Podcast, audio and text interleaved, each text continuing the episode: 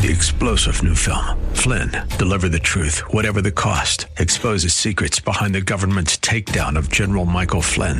Flynn knew what the intel world had been up to. He ordered the first audit of the use of contractors. This set off alarm bells. He told the truth. He was the most dangerous person for Donald Trump to hire. They had to get rid of Flynn. Flynn, deliver the truth, whatever the cost. Available now. Watch it today. Go to salemnow.com. Salemnow.com. And good morning. I'm Gary Randall. Thank you so much for joining me today. It's an honor. Today is Monday, May the 25th, 2020, in the year of our Lord. Today is Memorial Day. I'm going to be talking about that a little more, but a couple of things that happened on this day I might mention. Today on May 25, 1961, President John F. Kennedy told Congress, quote, I believe that this nation should commit itself to achieving the goal before the decade is out of landing a man on the moon and returning him safely to Earth. The returning him safely to Earth was probably the most important part of that. That happened, of course. Today in 1787, the Constitutional Convention began at the Pennsylvania State House. It's called Independence Hall now. You may have been there. We visited there with our kids some many years ago when they were little. Took it all in. But um, they had met but didn't have a quorum. It wasn't because our founders were not interested or lacked enthusiasm for creating this Constitution. They were traveling by horseback, and several of them just didn't make it on time. They ran into some difficult traveling, so they had to put it off a day. The delegates showed up, and of course, of course, things happened. Today in 1935, Babe Ruth hit his last three career home runs, numbers 712, 713, and 714. Today in 1946, Transjordan, now called Jordan, it became a kingdom. It proclaimed its new monarch, Abdullah I the first. Today, 1964, the U.S. Supreme Court in Griffin versus County Board, uh, School Board of Prince Edward County ordered the Virginia County to reopen its public schools, which officials had closed in an attempt to circumvent the Supreme Court's 1954 Brown versus Board of Education of Topeka desegregation ruling. You may recall that it's kind of a pivotal point, really, in education as far as discrimination and segregation goes. Today in 2008, NASA's Phoenix Mars lander, excuse me, lander arrived on the red planet to begin searching for evidence of water. Spacecraft confirmed the presence of water, ice, at its landing site. As I recall, they were big deal out of that because they were saying, "Man, this is the next Earth." Well, it's only the next Earth if God says it's the next Earth. The New York Times published a horrible editorial this weekend, but it's so typical of the far left. New York Times editorial on the first day of this Memorial Day weekend on Saturday, they put out this this piece about Memorial Day. But it was titled Why Does the US Military Celebrate White Supremacy? What a what an article, what an editorial for Memorial Day weekend. The article's byline is the entire editorial board of the New York Times. Every one of them. Not one dissented. Not one was absent. Every single one of them signed off on this. And I'm not going to go through it, but I wanted to mention it today because it, it, it creates, it shows a stark contrast between conservatism and so called progressivism, the far left. It's insane. They can't seem to come even to grips with themselves and give themselves one day to celebrate all of the people and all of the lives that have fought for freedom, have sustained freedom. They just can't bring themselves to do it. Now they're trying to turn Memorial Day, the New York Times, it's called the paper of record, it's read all over the world. Today, this weekend they choose to point out that the U.S. military, whom we honor, living and dead, are racist. What's the matter with them? I think progressivism is a kind of a mental disease. It's been said before, that's not my original thought, but I think I agree with that couple of excerpts from this editorial. It says the same toxic legacy clings to the 10 United States military installations across the South that were named for Confederate Army officers. That's this whole thing. It's a long, pretty long editorial. It's all about 10 Confederate officers have their names on military establishments across the South. Therefore, therefore, it's racist. And the South is still racist, and the military according to these people, are enabling that. Instead of celebrating what those who have served and given, so many of them have given their all, their lives for our freedom. The New York Times chose to go with this. It's amazing. The editorial claims that the federal government, I'm quoting from them, the federal government embraced pillars of white supremacist movement when it named military bases in the South. No, it didn't. The editorial also claims that the names were adopted, I'm quoting them, as part of a broader accommodation in which the military embraced stringent segregation so as not to offend Southerners. The Southerners aren't offended. They don't have a problem with the military. I mean, I'm not, I don't speak for them, but I can observe, and I do a whole lot of research. In fiscal year 2017, which is the last year we have numbers for, these numbers at least, in fiscal year 2017, the South contained 33% of the nation's young adults. Keep that in mind 33%, a third of all young adults live in the South, as of the last numbers we have in 2017.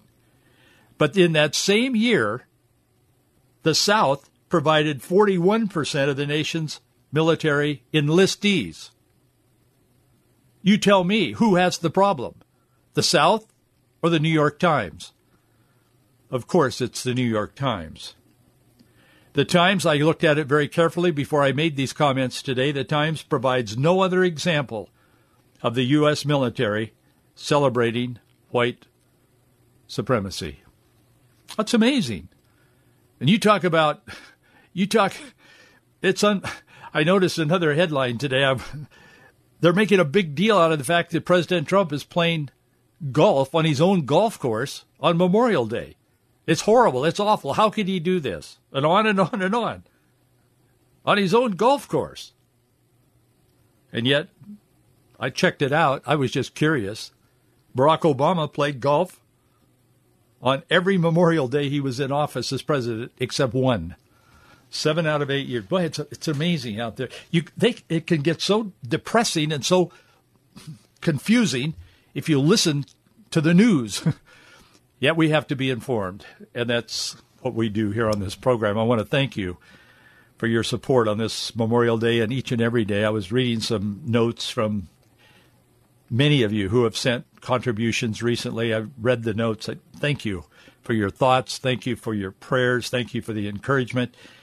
And most of all, thank you for the financial support because I wouldn't have been able to say good morning this morning or any other morning without you. Thank you so very, very much.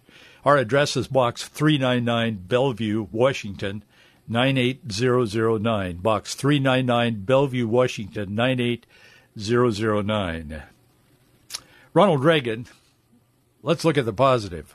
Forget the New York Times erase them, delete. President Ronald Reagan on May 31st, 1982, gave a speech at Arlington Cemetery. He began with this. He said in 1863, when he dedicated a small cemetery in Pennsylvania marking a terrible collision between the armies of the North and South, Abraham Lincoln noted the swift obscurity of such speeches. Well, we know now that Lincoln was wrong about that particular occasion. He said, "My words will be forgotten," as you may recall, and and um, they were not. I remember as a kid myself memorizing. It was a class assignment. I don't know what grade, but I was pretty young. Gettysburg Address. I can still kind of quote it. I think I won't try today, but I'm pretty sure I could. We know that Lincoln, his words were had a longer life than he realized, but his remarks uh, commemorating it back to quoting Ronald Reagan, president, he said his remarks, speaking of Lincoln, commemorating those who gave their last full measure of devotion, were long remembered. But since that moment at Gettysburg, few other such addresses have become part of our national heritage, not because of the inadequacy of the speakers, but because of the inadequacy of the words. The whole speech that Reagan gave that day was kind of framed around the fact that Memorial Day is about people and about something that is bigger than all of us. He said, I have no illusions of what I can add now to the silent testimony of those who gave their lives willingly for this country. He said, Words are even more feeble on this Memorial Day, for the sight before us is that of a strong and good nation that stands in silence and remembers those who were loved and who in return loved their countrymen enough to die. Yet he said we must honor them, not for their sakes alone, but for our own sake. So true. He continued, And if words cannot repay the debt we owe these men, surely with our actions we must strive to keep the faith with them and with the vision that led them to battle and to final sacrifice. The speech is longer, I included it in an article that I wrote today. I think it's very inspiring. I think you'll appreciate it. I did. If you read it, it's at faithandfreedom.us. But toward the conclusion of his speech, Ronald Reagan said this. He said, As we honor their memory today, let us pledge that their lives, their sacrifices, their valor shall be justified and remembered for as long as God gives life to this nation. And then he said this, and I'm quoting him Earlier today, with the music that we have heard and that of our national anthem, I can't claim to know the words of all the national anthems in the world. But I don't know of any other that ends with a question and a challenge as ours does. Does that flag still wave o'er the land of the free and the home of the brave? And then Reagan paused and he said to the audience and to the world who were watching, That's what we must ask ourselves today. I think many of us are asking ourselves those questions today. This Memorial Day is different. Crowds are not gathering, parades are not marching, people are not mingling as they normally would. They're distancing, staying home. Who could have thought that something like this little virus could change the world. And it has. We'll never go back to the way it was before the virus. Oh, we'll recover, I think, I hope, I pray. But it all changed just in a single day. A booming economy crashed almost. People separated themselves from their own family for the family's sake as well as their own sake. Old people are staying in because they're most vulnerable to the virus. the elderly, they call us, I mean, call you guys. Ronald Reagan was very capable with words, but even he couldn't find the words to describe the importance of recognizing where we are, even if the if, even if the parades aren't marching, even if that's been put aside for a year this year. Memorial Day still stands for what it stands for, and it is bigger than all of us. It is significant, to say the least. I want to share a story with you today on this Memorial Day. I trust that you, I always say on holidays, I hope you're with your family. Today, that may not be possible because a lot of people, yes, the states are opening up and and the the battles are starting between business and the state and church and state and all of this. And we'll get into that this week. Tomorrow and the days following we'll be talking about the issues for sure. But today I'd like to take a deep breath and I want to share something with you that I didn't write but it's someone else's story but it touched me and I believe it'll touch you. And I want to share it with you today. Nancy Sullivan Geng wrote this wrote this about herself. It was published in Guideposts. But it's a vivid memory of the way it was when she was a kid. on Memorial Day, and it points out some of the things that have changed by virtue of clarifying and focusing on why we do this in the first place. Nancy Nancy says she says I leaned against an oak on the side of the road wishing I were invisible, keeping my distance from my parents on their lawn chairs and my younger siblings. She didn't want anybody to see me. It's a story. It's a story, perhaps, of a lot of our lives. She said, I hope none of my friends saw me there. God forbid that they caught me waving one of those small American flags that Mom bought at Ben Franklin for a dime. At 16, I was too old and definitely too cool for our small town's Memorial Day parade. I ought to be at the lake, she says she brooded. But no, the all-day festivities were mandatory in my family. High school band was marching by. The girl in sequins threw her baton way up in the air. She missed it. It tumbled from the sky, bounced across the street. Said the firemen blasted sirens in their polished red trucks. The uniforms on the troop of World War II veterans looked a little too snug on more than one member. Here comes Mema, my father shouted. Five black convertibles lumbered down the main street. The mayor was in the first handing out programs. I didn't need to look at one. I knew my Uncle Bud's name was printed on it, as it had been every year since he was killed in Italy. Bud was our family's war hero. And I knew that perched in the back seat of one of those cars, waving and smiling, was Mema, my grandmother. She had a corsage on her lapel and a sign in gold embossed letters on the car door. It said, Gold Star Mother. I hid behind the tree so I wouldn't have to meet her gaze. It wasn't because I didn't love her or appreciate her. She taught me how to sew, to call a strike in baseball. She made great cinnamon rolls, which we always ate after the parade. What embarrassed me was all the attention she got for a son who had died 20 years earlier. With four other children, a dozen grandchildren, why linger over one long ago loss? I peeked out from behind the oak just in time to see Mema wave and blow my family a kiss as the motorcade moved on. The blue ribbon on her hat fluttered in the breeze. The rest of our Memorial Day ritual was equally scripted. No use trying to get out of it. I followed my family back to Mema's house, where there was the usual baseball game in the backyard and the same old reminiscing about Uncle Bud in the kitchen. Helping myself to a cinnamon roll, I retreated to the living room and plopped down on the on the armchair. There I found myself staring at an army photo of Bud on the bookcase, the uncle I'd never known. I must have looked at him a thousand times, so proud in his crested cap, knotted tie, his uniform was decorated with military emblems that I couldn't decode, didn't know what they were. Family, family was all about this. Funny, this time he was staring, starting to look a little younger to me as I got older. Who are you, Uncle Bud? I nearly asked out loud. I picked up the photo and I turned it over. Yellowing tape held a prayer card that read, Lloyd Bud Heintzman, 1925 to 1944, a great hero. 19 years old when he died, not much older than I was, but a great hero? How could a how could you be a great hero at 19?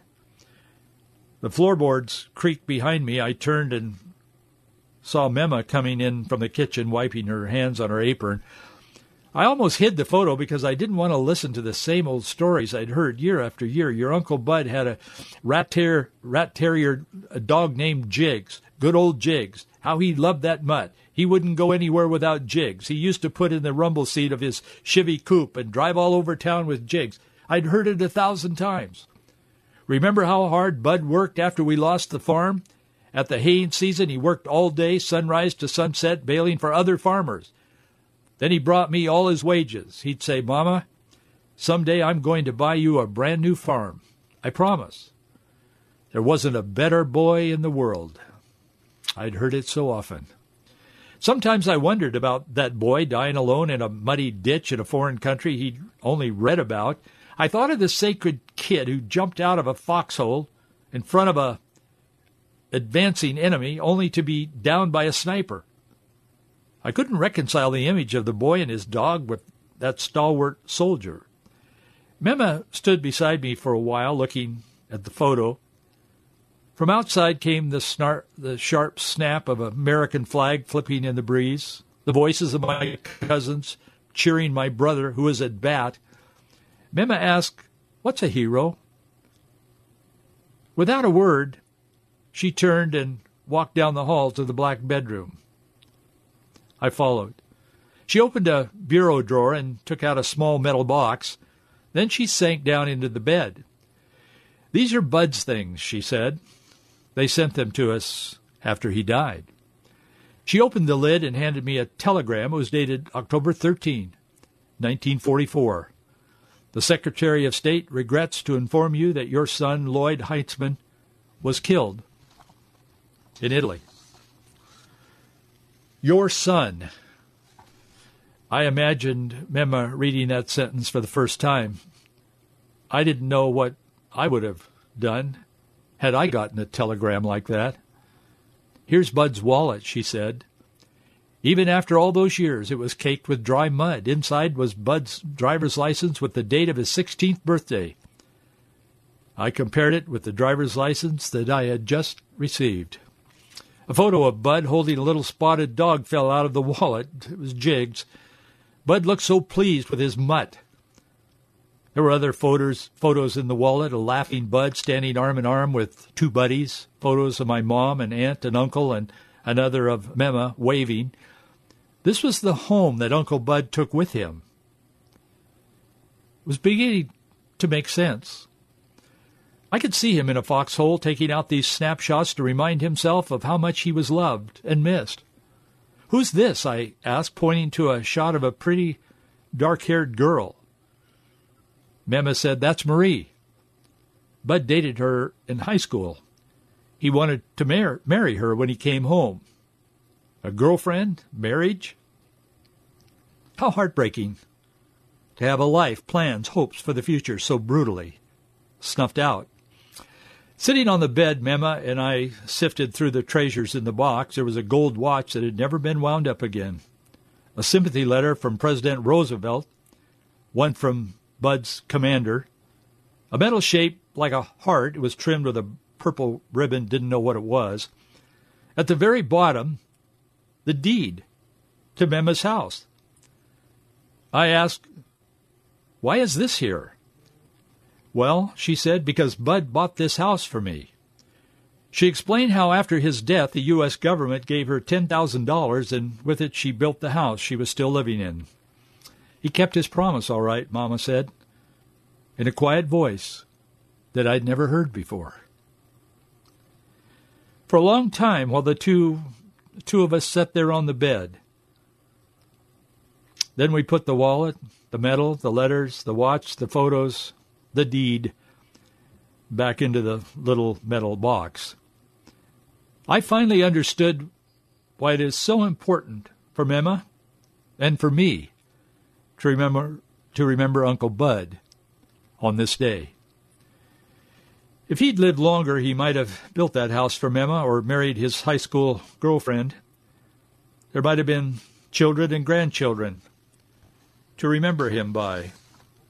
As it was, there was only that little box, the name in the program, and the reminiscing around the kitchen table. I guess he was a hero because he gave everything for what he believed. Yes, child, Mema said, wiping a tear with the back of her hand. Don't ever forget that. I haven't, she writes today. Even today, with Mema gone, my husband and I take our lawn chairs to the tree shaded boulevard on Memorial Day and give our three daughters small American flags that I buy for a quarter at Ben Franklin. I want them to remember that life isn't just about getting what you want. Sometimes it involves giving up the things you love for what you love even more. That many men and women did the same for their country. That's what I think when I see the parade pass by now. And if I close my eyes and imagine, I can still see Mema in her regal purple hat, honoring her son, a true American hero. That's what this day is about. It's not about the New York Times and it's not about their storytelling and it's not about racism. It's not about white supremacists. It's about the fact that people came together. They were meeting today in 1787. They were asking God for direction to forge this country and to create documents upon which this nation could be built. We know them as certainly the Declaration of Independence in the beginning and the Constitution several years later. That's what this is about. Today is about that day, that day, whenever it was, that your sons and daughters went to battle because they believed in America.